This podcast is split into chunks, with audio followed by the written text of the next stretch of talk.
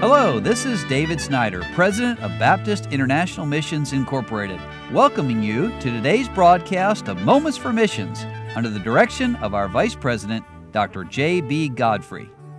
On Friday of last week, I shared with you the story of Debbie Guyman and the work with orphans there in Soroti, Uganda. Let me tell you about another family who's working in that same place.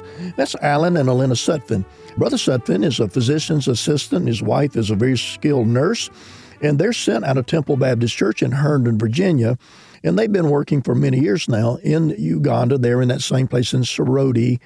And they say, as we look back at 2022, we've had many blessings to be thankful for. Numerous salvation decisions, even more baptisms, a new church building, a vocational school program, and many more. I'm not one to publish numbers. Elena and I are in Uganda to serve the Lord Jesus but we acknowledge these many blessings and give all the praise to the Lord Jesus who has provided them and allows us to temporarily steward them for His glory. Back in November, my right hand man, Paul, was ordained as a pastor into the ministry. He had been preparing for a long time, and despite two COVID shutdowns and being extremely busy with construction projects, he managed to complete his Bible doctrines course, make it through his ordination examination with four local pastors. It was a happy day for Paul and his family. And of course, they were all very proud. And I welcome him as a fellow servant in ministering to his people, both in the church and in the SOAP orphanage ministries. And of course, you can almost feel the pride in a missionary who sees someone who's been saved and grown in the Lord and is now serving the Lord. Well, then Brother Sutphin tells us about Solomon. He said, I was discipling a young man, Solomon, for several months this past year, but he asked no questions and did not appear curious about the Bible. I asked if he was truly saved, and he insisted that he was.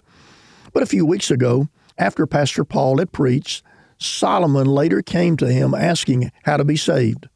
And Paul explained salvation by faith alone and Solomon understood and truly received Christ as his Savior, and he's now a new creature in Christ.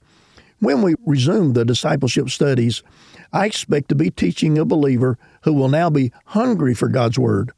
How many people are just like Solomon, believing that they're right with God when in reality they're wandering through life utterly lost? And then Brother Sutphin also tells us about some endeavors of some of the former orphans from the orphan ministry there. He says concerning Ibiru Joseph, in this month of February, Ibiru will be entering his final year of Bible college in Kampala.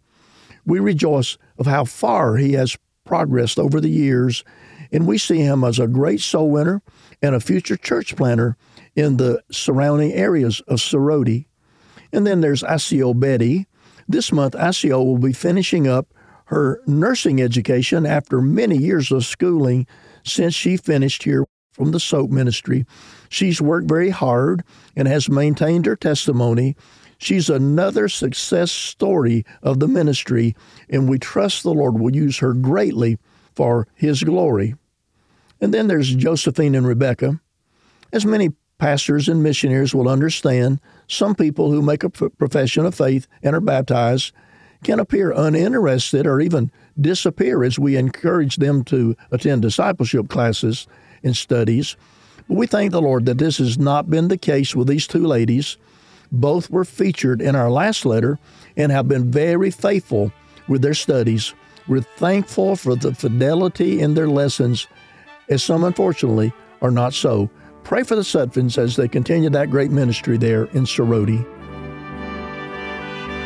You've been listening to Moments for Missions. For further information, please write to BIMI, P.O. Box 9, Harrison, Tennessee 37341, or call us at 423 344 5050. Or you can visit us online at www.bimi.org. Until next time, may the Lord richly bless you.